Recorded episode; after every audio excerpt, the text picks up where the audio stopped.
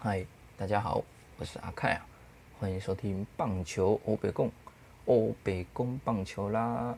那一样，哎，麻烦各位帮我订阅、分享一下啦。那今天呢，要跟大家讲的主题就是富邦悍将的战绩为何还是起不了色啊？那在我讲今天的主题之前呢，诶，大家有没有也想过，诶，这个富邦悍将的阵容感觉也不差，可是为什么就是打不起来嘞？诶，然后球迷就会说，嗯，阿叫昂中的来抓，训练嘛是，诶，点点点。啊，或者是想到这个陈连红当总教练的时候，哎，带出来的全年战绩第一，哎，大家有没有想过嘞？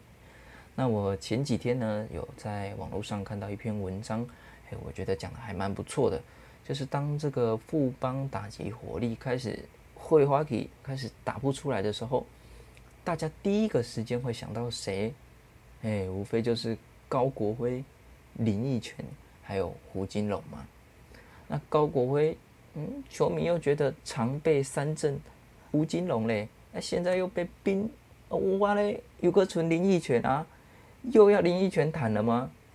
哎，不能这样吧？哦，我看林奕泉哦，可以唱一首林俊杰的歌啊，全都怪我哦，没有啦，那这些呢都是比较算老将了嘛，那年轻的嘞，哎，我自己想到富邦呢，哎，比较。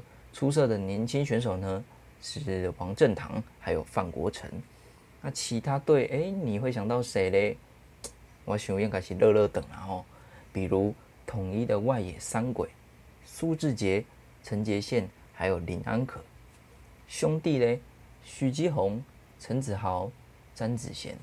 那乐天桃园则是朱雨贤、林立还有廖健富嘛。那看今年的打击率嘞？哎，我想到的选手中有上前二十名的，就是第十九名的王振堂，二乘二四的打击率。那甚至呢，我在中华职棒的官网看到的第一页，就只有一个富邦悍将的选手，那就是林奕泉。哇，有个是林奕泉。那你看，这难道又要林奕泉谈了吗？多累了，当个人讲。也不要真的成真吧？哎，哦，不小心讲到这个富邦悍将备受期待的选手成真啊，那但是呢，现在还没办法到一军来提供他被期待的火力。那年轻的选手也不能说年轻，富邦悍将在中生代的接替，好像相对其他队来说，嗯，比较没有起色的感觉。所以我觉得看到的那篇文章中哦。他说：“富邦的问题是老问题，还真的是老问题耶。”那讲到这个中生代，我们来看看富邦悍将到底在选秀中选了谁？哎，哪那么看嘞人哎哎，虽然说要选到像这个乐天的廖健富，哇，马上就有惊人的表现，很难也很罕见嘛。但是也过了不少年了吧？而且呢，这个还牵涉到另一个问题，就是球队的二军养成嘛。那中信兄弟在这方面当然不用说，哎，是目前五队中做的最好的嘛。那像在中信兄弟中呢，你可能在看二军的比赛中，我想至少差不多有五成到六成的选手名字，哎，他的名字你是有听过的。也就是说，至少他们能够到一军来做，不管是短期的替补。啊，或者是像阿坤、姜坤宇，哎，马上就补上游击大关，哎，并且站稳阵脚，那这个就又是另外的问题了嘛。那富邦以及延伸到前身义大犀牛，我们来看看到底是选了谁。那大家也顺便想想，哎，富邦悍将这几年来，哎，这个感觉哪一个位置比较没有稳定的人来先发？那看看富邦和义大的时候呢，到底有没有补上呢？那我可能会想到的就是内野跟捕手嘛，这两个位置是富邦悍将一直以来比较缺的。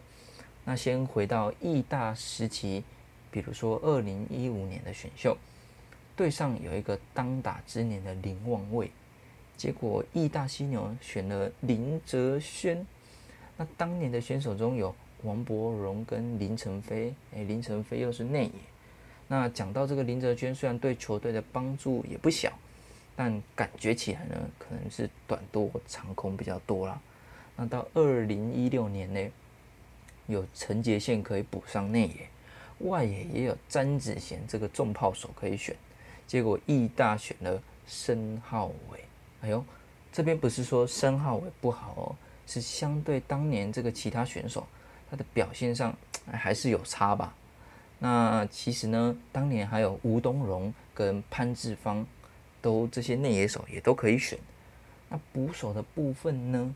哎，二零一一六年当年有张敏勋可以选，虽然现在表现不好，但那也是结果论啊。当年他有这个捕手可以选，结果他选了这个申浩伟嘛。那可能哎，想说那何嘎仔后来有张进德补进。当年选的这个戴培峰呢，好像也没办法跟上目前富邦悍将的状况嘛。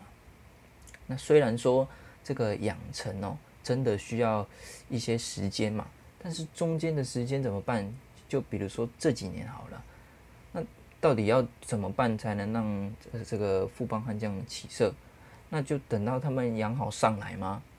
要那要等多久？也不可能嘛。那还有。二零一七年的杨敬豪也是当年富邦首位选入的选手。那中信兄弟这边举中信兄弟中二零一九年第三轮的曾颂恩，短短两年哦，就到一军来。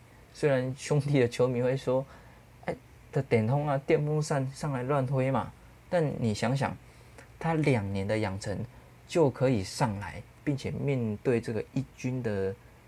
这个水准的投手可以开轰，甚至还敲了胡志伟的全垒打。嗯，这马不简单呢，对不对？而且更何况他不是状元哦，他不是状元哦。那以上呢，就是我在网络上收集的资料，还有整理之后呢，我一些个人的心得。那大家觉得怎么样呢？就留给大家想想啦，也或者是可以留言告诉我。那我们就下次见，拜拜。